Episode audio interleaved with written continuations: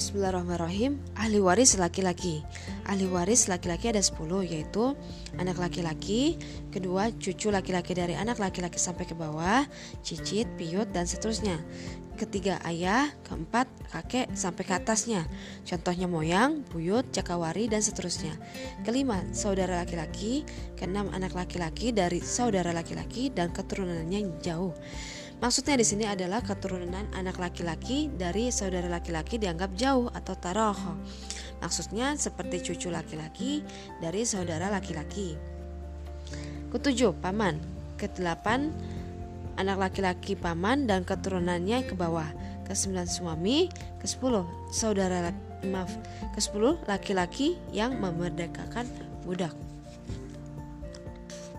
Kemudian ahli waris perempuan ahli waris perempuan ada tujuh yaitu anak perempuan, kedua cucu perempuan dari anak laki-laki, ketiga ibu, keempat nenek, kelima saudara perempuan, keenam istri, tujuh, ketujuh perempuan yang memerdekakan budak.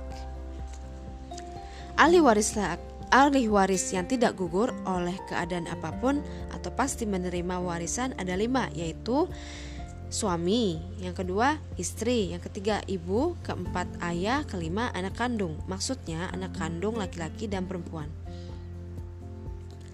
Ahli waris yang tidak dapat memperoleh warisan ada tujuh, yaitu budak, kedua budak mudabbar, maksudnya adalah budak yang diberi janji kemerdekaan oleh tuannya setelah tuannya meninggal. Ketika budak umul walad, umul walad ialah sahaya perempuan yang digauli oleh tuannya lalu hamil dan melahirkan anak dari hubungan dengan tuannya tersebut. Keempat, budak mukatab.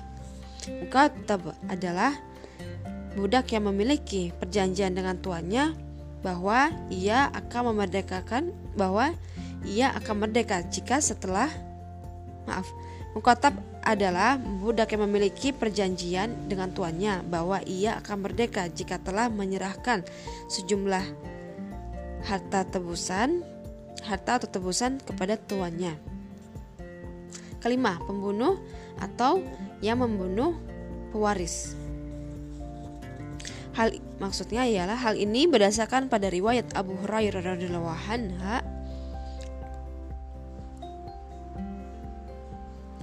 Hal ini berdasarkan pada riwayat Abu Hurairah Abu Hurairah radhiyallahu anhu yang mengatakan an Nabi sallallahu alaihi wasallam qala qatilu la yarith. Dari Nabi Shallallahu Alaihi Wasallam bersabda pembunuh tidak berhak mewarisi mendapatkan warisan. Dari At-Tirmizi Al-Faraid bab Al-Majaa fi ibtal miras al-qatil.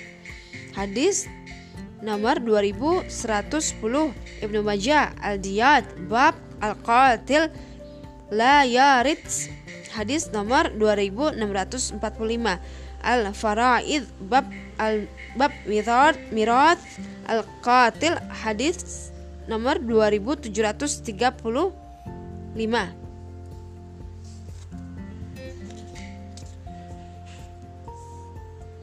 6. Murtad atau keluar dari Islam. 7. Berbeda agama dengan pewaris.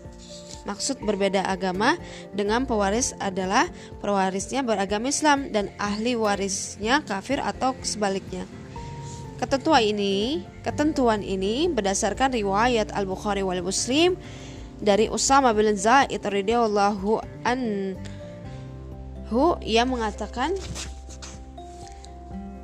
anna nabiyya sallallahu alaihi wasallam qala la yarithul muslimul kafira walal kafirul muslim bahwasanya Nabi sallallahu alaihi wasallam bersabda orang Islam tidak dapat mewarisi orang kafir dan orang kafir tidak dapat mewarisi orang Islam.